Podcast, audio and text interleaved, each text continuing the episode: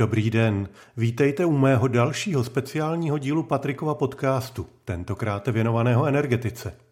Zatímco ceny energií letí vzhůru a čeští obchodníci s energiemi padají jak kuželky, začíná opět probleskovat debata kdo, jak a co může za změny v energetice. Čeští konzervativci mají jasno, může za to Evropská unie, její spupnost sníž jde po krku jaderné energii a tedy především diktát Německa, které se zbláznilo a odpojuje jaderné i uhelné elektrárny. Jo, a taky za to mohou emisní povolenky, na to bychom neměli zapomenout. No a démonem zla je Franz Timmermans, komisař Evropské unie zodpovědný za Green Deal. Tento podcast ale nebude nikoho křižovat. Podíváme se spolu do zákulisí německých energetických reálí a řekneme si něco o skutečných důvodech odstupu Německa jak od jádra, tak od uhlí. Bez předsudků, což ale také znamená, že mimo stávající český narrativ, že Němci jsou dogmatičtí blázni a my v Česku víme všechno nejlépe. Pojďme na to. Energii vende a ne opravdu jsou němečtí energetici blázni? Pro Německo je energetická transformace srovnatelná s generačními úkoly, jakými byla znovu obnova Německa po druhé světové válce nebo znovu sjednocení po roce 1990, prohlásil v roce 2013 tehdejší německý spolkový ministr životního prostředí Peter Altmaier. V českém překladu a bez znalosti německého kontextu to prohlášení zní velmi komisně, politicky, rozvláčně a tím vlastně i nepochopitelně. V Němčině je přitom prohlášení jasné, rázné a úderné, protože pojmy jako Energiewende, Wiederaufbau nebo Wiedervereinigung jsou Němcům srozumitelné bez dalších dodatků či vysvětlivek. A tento rozdíl nejlépe charakterizuje rozdílné vnímání energetické transformace, pro nich se vžil pojem Energiewende v Česku a v Německu. Zatímco Němci ji považují za úkol, který je nutný zvládnout k tomu, aby německý průmysl si udržel konkurenceschopnost a země si podržela bezpečnostní nezávislost, v Česku ji považujeme za hazard, odvrhování jistot, ekologickou lobby či panikářský odchod od čistého a vybudovaného jaderného průmyslu. Který pohled na energii vende se ukáže být tím správným, zatím nevíme. Jisté je ale jedno. Z pohledu energetického je Česká republika 17. spolkovou zemí a to, co se stane v Německu, se výrazně promítne i do tuzemského dění. I proto je rozumné dění v Německu sledovat obzvláště bedlivě.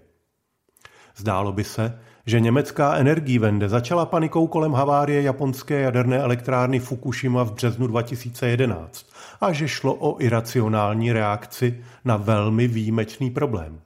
Ve skutečnosti se intenzivní debata o zezelenání německé a tím také eurounijní energetiky vedla již od počátku 90. let. V zásadě šlo o to, jak do ceny výroby zahrnout všechny více náklady, které se doposud financovaly zvláště, zejména formou dotací nebo přenesením nákladů na obyvatele. Odpověď na to, jak tyto náklady internalizovat, tedy přenést na toho, kdo je způsobuje, měl být mimo jiné systém emisních povolenek, který spoplatňoval produkci skleníkových plynů. Když v roce 2005 systém vstupoval v rámci Evropské unie do zkušební fáze, doufalo se, že významně postihne znečišťovatele ovzduší, mezi něž hnědá energetika patří. Ostatně největším evropským producentem skleníkových plynů je polská hnědouhelná elektrárna Belchatov. Za druhé se ukázalo, že výstavba dalších velkých energetických celků je nesmírně nákladná. A to se týkalo především jaderných elektráren. Zpřísněním podmínek a obtížné nalézání vhodných lokalit prodražovalo a protahovalo výstavbu. Skvělým příkladem je v úvozovkách nejnovější německá jaderná elektrárna Mülheim-Kerlich na řece Rýn, nedaleko Bonu, patřící pod RVE. S výstavbou se začalo v roce 1975 a do provozu byla jako poslední německá jaderná elektrárna uvedena po 11 letech problematické stavby, při které se musel reaktor dokonce šoupnout o 70 metrů jinam. Že je 70 metrů šoupnutí jaderného reaktoru maličkost? Maličkost stála téměř miliardu z výsledného účtu 3,5 miliardy euro. Elektrárna byla uvedena do provozu v roce 1986. O dva roky později bylo ukončeno testování a na podzim 1988 byla elektrárna odstavena, pouhých 100 dní od zahájení plného provozu. Vás elektrárně zlomilo právě to posunutí reaktoru o 70 metrů. Na to neexistovalo stavební povolení a další desetiletí táhnoucí se spolu soudní spory vyvrcholily na přelomu tisíciletí definitivním zákazem uvést elektrárnu do provozu a od roku 2002 se elektrárna likviduje. Účet za její rozebrání přesáhne 750 milionů euro. Reaktor byl rozebrán roku 2018 a o rok později byla dokončena kompletní demolice elektrárny. Příklad jaderné elektrárny Mülheim-Kerlich vynesl na světlo několik důležitých aspektů. Tak především i pro obrovské energetické koncerny je příprava i realizace takového projektu obrovskou zátěží. Navíc často s ne zcela jistým koncem. Časté zvyšování bezpečnostních požadavků navíc zvyšuje účet i délku výstavby a není zcela jisté, kdy a za jakých podmínek bude elektrárna do sítě dodávat proud. Výpadek plánovaných dodávek Mülheim-Kerlich nakonec řešila výstavba elektráren využívajících obnovitelných zdrojů. A také se v praxi ukázalo, že účet za likvidaci samotných jaderných elektráren bude podstatně vyšší, než se očekávalo. Německo si na likvidace zatím dalo bokem 38 miliard euro. A to ještě není řeč o úložišti vyhořelého jaderného paliva. Připočtěme k této situaci dvojici bezpečnostních incidentů v západoněmeckých jaderných elektrárnách v průběhu 80. let a jeden významný ve, východě, ve východoněmeckém Greifswaldu, jenž vedl k uzavření východoněmeckých jaderných elektráren po sjednocení Německa z důvodu obav o bezpečnost. V takové chvíli je těžké se živit, že německé nadšení pro jadernou energetiku na přelomu 90. let vychladlo.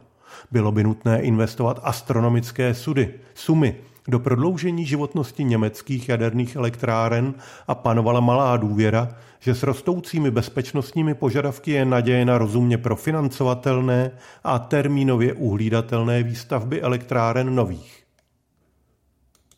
Od té doby probíhala intenzivní politická a ekonomická rozprava o budoucnosti energetiky v Německu obecně, přičemž konec jaderné energetiky byl jedním z hlavních předvolebních témat německé strany zelených, která také v roce 1998 usedla spolu s SPD do spolkové vlády.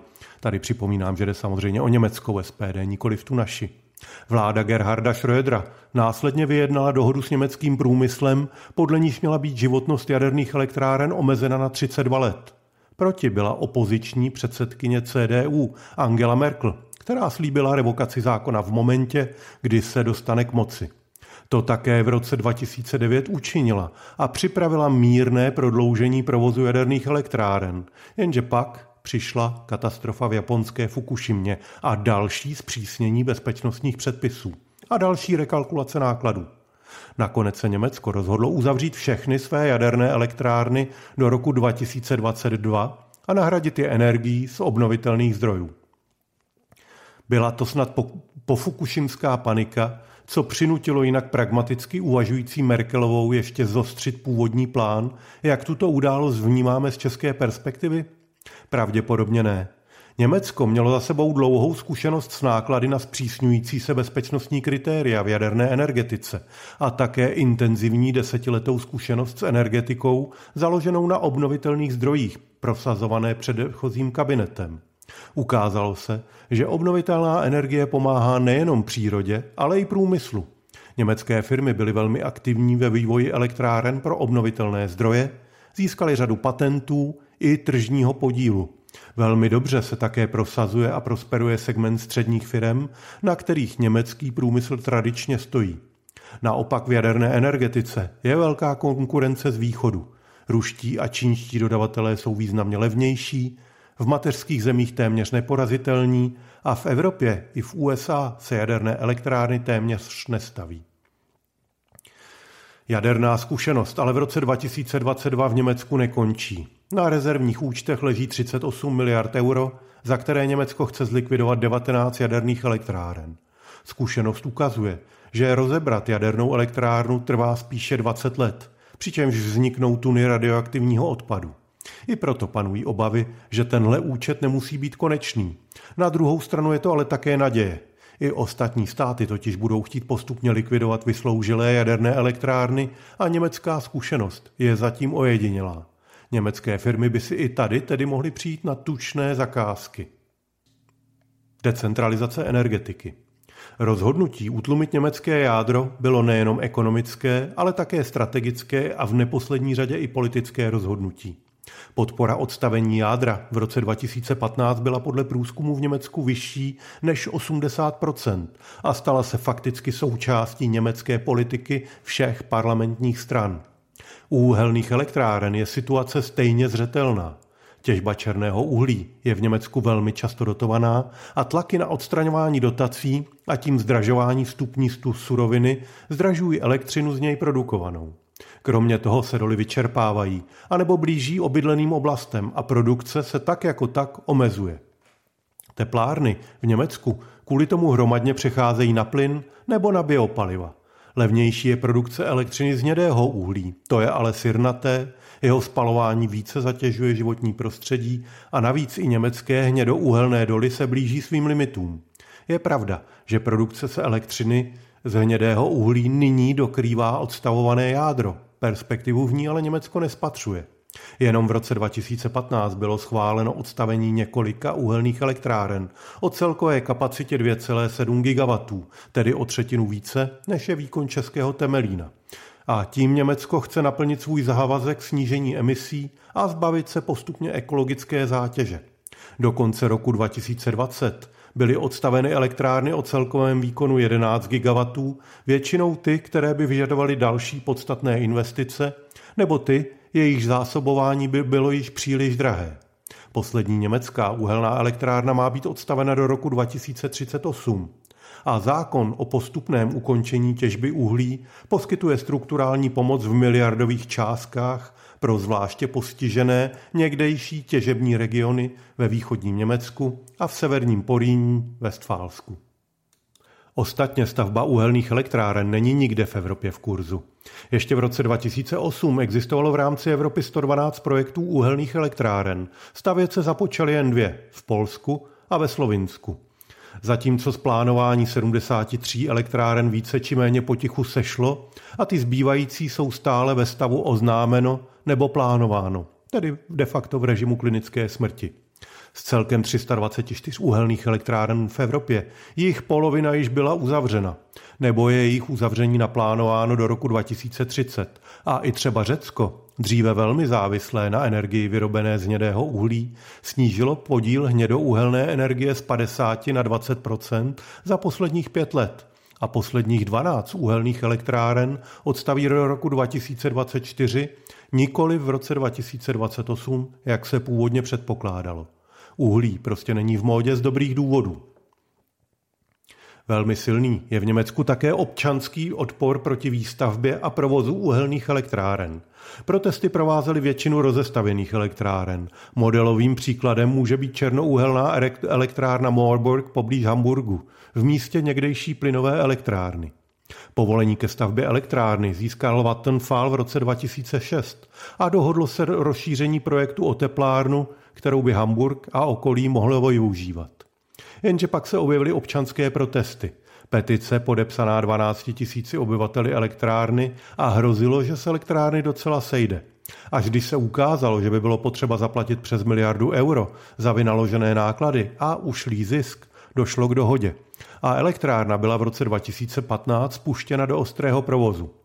Paradoxem je, že Hamburg dostal v roce 2011 ocenění jako European Green Capital, přičem se zavázal snížit emise CO2 do roku 2050 na polovinu stavu před startem elektrárny Moorburg, který je ovšem naopak zvyšil na dvojnásobek. Co s tím? Nic není nemožné a tak se Hamburg dohodl s Vattenfallem na tom, že v elektrárně se instaluje zařízení pro snižování a ukládání oxidu uhličitého. Jenomže tím politický vývoj neskončil. Došlo k řadě dalších soudních sporů, kdy mimo jiné bylo zakázáno Vattenfallu chladit elektrárnu vodou z Labe a elektrárna se tak zřejmě stala dlouhodobě ztrátovou investicí, ačkoliv šlo o nejmodernější úhelnou elektrárnu světa. V roce 2020 se provozovatel dohodl s německou vládou a elektrárna měla přestat koncem roku dodávat elektřinu na burze. Měla pokrývat jen dlouhodobě sjednané objednávky. Nakonec byla ale celá elektrárna koncem roku 2020 odstavena úplně. Za normálních okolností by elektrárna Moorburg mohla fungovat až do konečného termínu ukončení těžby uhlí v roce 2038. Celá událost měla několik rozměrů. Tak za prvé se ukázalo, že lze občanskými iniciativami dosáhnout odmítnutí elektrárny, ale na druhou stranu je potřeba zaplatit náklady a v odůvodněných případech i ušlý zisk. Do budoucna tak obce i spolkové státy bedlivěji zvažují, jak k plánování elektráren přistupovat. Spoždění výstavby a spuštění elektrárny přidělalo starosti také provozovateli severoněmecké elektrické přenosové sítě 50 Hz.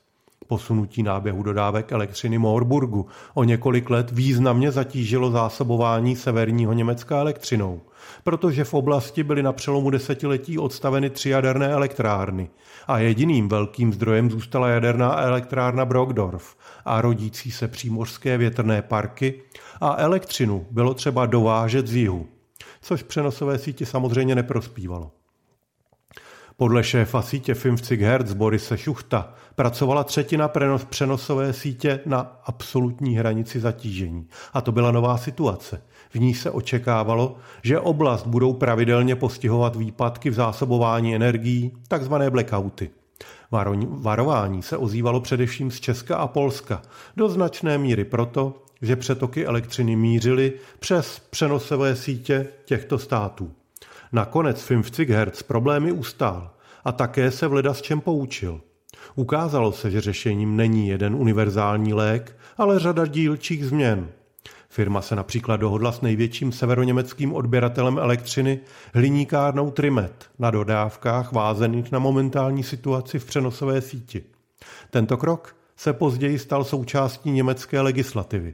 Firmy, které jsou schopny operativně řídit svou spotřebu, mají významné slevy čím se mimo jiné vytvořil trh pro řešení řízení spotřeby energií, která jsou díky tomu dostupná i pro střední a menší společnosti. Také se začaly testovat mikrogridy, oblasti, které si sami vyrábějí elektřinu a z velkého gridu si dokupují jen to, co jim chybí. I mikrogridy se záhy staly součástí německé energolegislativy a dnes jich v Německu existuje několik tisícovek. Zajímavá je téže vlastnická struktura nové německé energetiky. V roce 2020 vlastnili soukromí vlastníci více jak 51% kapacity elektráren vyrábějících elektřinu z obnovitelných zdrojů pro velkoobchodní trh. Šlo především o občany provozující fotovoltaiku na svých nemovitostech. Téměř 11% vlastníků byli zemědělci a na čtyři největší energetické firmy zbývalo 6,4% kapacita.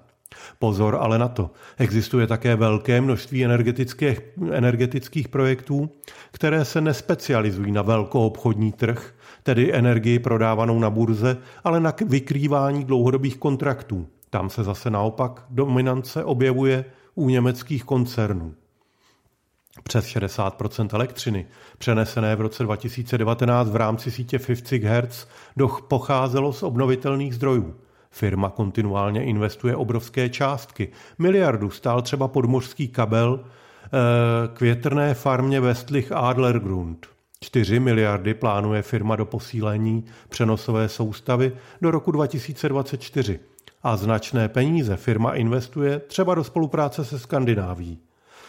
S dánským operátorem EnergyNet firma vytvořila kombinovanou chytrou přenosovou síť, která optimalizuje zátěže mezi oběma regiony a baltskými větrnými parky.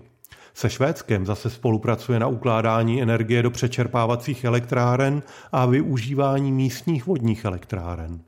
Mezinárodní kooperace je pro 50 Hz klíčem ke zvládnutí situace. Jen s východními sousedy spolupráce vázne, pokud odmyslíme společný nácvik výpadků v síti. Odhaduje se, že posílení vysokonapěťového vedení v Německu bude vyžadovat do roku 2030 vystavět či zrekonstruovat až 200 tisíc kilometrů vedení s náklady až 40 miliard euro. To vypadá jako příšerná suma, ale v rámci spolkové energetiky to není nepředstavitelná částka. Zhruba třetinu až polovinu by Německo muselo proinvestovat i v případě, že by zůstalo u jaderné a uhelné energetiky, která také trpěla koncentrací energetických zdrojů do několika míst. Co trápí více, jsou stavební lhuty. Postavit vysokonapěťové vedení trvá v Německu až 15 let. I proto provozovatelé přenosové sítě lobují za změnu zákonů o výstavbě infrastrukturních sítí a proč nakonec nacházejí vlídná slova i pro decentralizaci energetických zdrojů. Na nich možná bude německá energetika v budoucnosti z velké míry stát. Čeští energetici se o německé přenosové soustavě, takzvaném gridu, vyjadřují většinou s despektem. K němuž ale není důvod. Německá přenosová soustava patří mezi nejkvalitnější na světě a v kritériích jako minuty nebo počty výpadků na zákazníka většinu roků předstihuje tu zemskou a podstatně kompaktnější českou přenosovou soustavu. V porovnání s polskou pociťuje klient zhruba desetinové přerušení dodávek. Je ale patrné, že vliv zelených zdrojů se přeci jen projevuje. Od odchodu od jádra v roce 2011 prudce vzrostly minuty výpadků a i tak byl německý grid hluboce pod průměrem výpadků v zemí EU. V roce 2014 se ale situace stabilizovala a němečtí energetici se naučili se zelenou energií v síti žít. Výsledek je lepší než kdy dříve. Jestliže v roce 2006 byl v německé přenosové síti roční průměr 21 minut výpadku, v roce 2014 už to bylo jen 12 minut a stejná délka výpadku se drží i další roky. 12 minut v roce 2019, 14 minut v roce 2018. Průšvy jsou většinou celoevropské. Letos 8. ledna přišel asi zatím největší průšvih, i když zůstal v podstatě nepovšimnut. V Chorvatsku došlo k lokálnímu přetížení sítě a změně frekvence, které se kaskádovitě vinou řady dalších souběhů událostí přeneslo do celoevropské přenosové sítě, která je značně, ne naprosto propojená. Energetický grid se nakonec rozdělil do dvou částí, na severozápadní a jihovýchodní evropskou větev. A než se situaci podařilo zvládnout, došlo k výpadkům zásobování pro více jak 200 tisíc domácností. Dramaticky vnímaná záležitost přitom trvalo něco málo přes hodinu a operátorům sítí se jí podařilo zvládnout bez zásadních následků. Po krátkou dobu musely být od elektřiny odpojeny ještě některé továrny ve Francii nebo v Itálii. Řídit energetickou síť ve chvíli, kdy je v ní zapojena řada zelených zdrojů, si vyžaduje změnu přístupu. Důležitou roli najednou hrají předpovědi počasí, promítající se do předpovědi produkce větrných a solárních elektráren. V dubnu 2014 například společnosti technici 50 Hz zjistili, že se změnila předpověď počasí a velkou část fotovoltaických elektráren zakryjí během následujících dvou hodin mraky. Síti mělo najednou chybět 9 GW elektřiny, zhruba osminásobek temelínského bloku. Společnost nakonec elektřinu nakoupila na všech rychle startujících zdrojích po celé střední Evropě a závazkům dostala bez toho, že by přerušila dodávky, ale byla to lekce. Počasí se nemůže podceňovat. To za prvé. A za druhé, že přenosová síť už by neměla sloužit jen k rozvodu centrálních dodávek elektřiny do blízkých městských aglomerací, jako tomu bylo do posud, ale i k vyvažování dodávek elektřiny v rozsáhlých regionech. Do momentu, než se podaří lépe vyřešit skladování elektřiny, je propojení národních gridů do jednoho velkého celku optimální odpovědí na problém zrovna nesvítí slunce. To ale předpokládá, že jak řízení gridu, tak energetických zdrojů bude propojené a automatizované. Když Německo ohlásilo, že poskytne, poskytne úlevy energetickým zdrojům, které mohou rychle startovat a rychle také plynule regulovat svou výrobu, záhy se přihlásili i provozovatelé části uhelných i jaderných elektráren s tím, že jejich zdroje jsou schopné toto splnit, ačkoliv taková možnost byla jimi doposud dříve spíše odmítána. Inu nouze naučila Dalibora Housti. Vše výše popsané ukazuje, že Německo mělo pro své rozhodnutí stran uhelné i jaderné energetiky velmi racionální důvody. Sází na to, že jako první získá zkušenosti, které si následně zaplatí ostatní. Sází na to, že německý průmysl bude v obnovitelných zdrojích hrát důležitou roli, která přinese další pracovní místa a samozřejmě zakázky pro německé firmy – Vsází také na potřebu zajištění energie pro svůj průmysl, a to způsobem, který znesnadní ovlivňování ekonomiky i politiky Německa nejrůznějšími autoritářskými režimy, které shodou okolností jsou nejvýznamnějšími dodavateli energetických surovin. A také Německo akceptuje společenské proměny nálad a nové zadání od voličů. Přestat pálit uhlí, zhoršovat klima a životní prostředí a najít jiný zdroj energie. K čemuž, jak zkušenosti ukazují, se nedokopeme, dokud bude možné snadno a levně pálit cokoliv, co spálit jde. A také Německo vsází na to, že v energetice napříště nebude existovat univerzální odpověď, spíše řada různých přístupů vhodných pro konkrétní místo a podmínky. Německo se snaží diverzifikovat své zdroje tak, aby její výpadek jednoho zdroje či změna na jednom surovinovém trhu nepostihla tolik. Vznikla celá řada inovativních přístupů, od ekonomických modelů přes nové způsoby ukládání energie či CO2 až po zdokonalení obnovitelných technologií. A taková změna zdvihá vítr, před nímž je obtížné se schovat.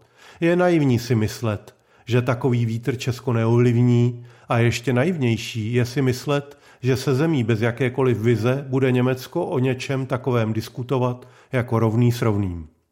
Pro mě osobně je smutné, že český diskurs opanovala nacionalistická konzervativní vize energetiky. Způsobuje to fakt, že naprostá většina odborníků v energetice je tak či onak svázána s úspěchem politiky místních energetických gigantů, kteří, kteří moudře vyhodnotili, že vsázka na muzeální technologie pálení české krajiny a export takto získané elektřiny je pro ně jistější než investice do náročného technologického vývoje. Ten totiž v energetice nestojí jen na chytrých nápadech, jaké v Česku máme, ale především na kvalitním projektovém řízení a exekuci, jehož v Česku máme jako šafrán. Hezký start do nového týdne přeje Patrik Zandl.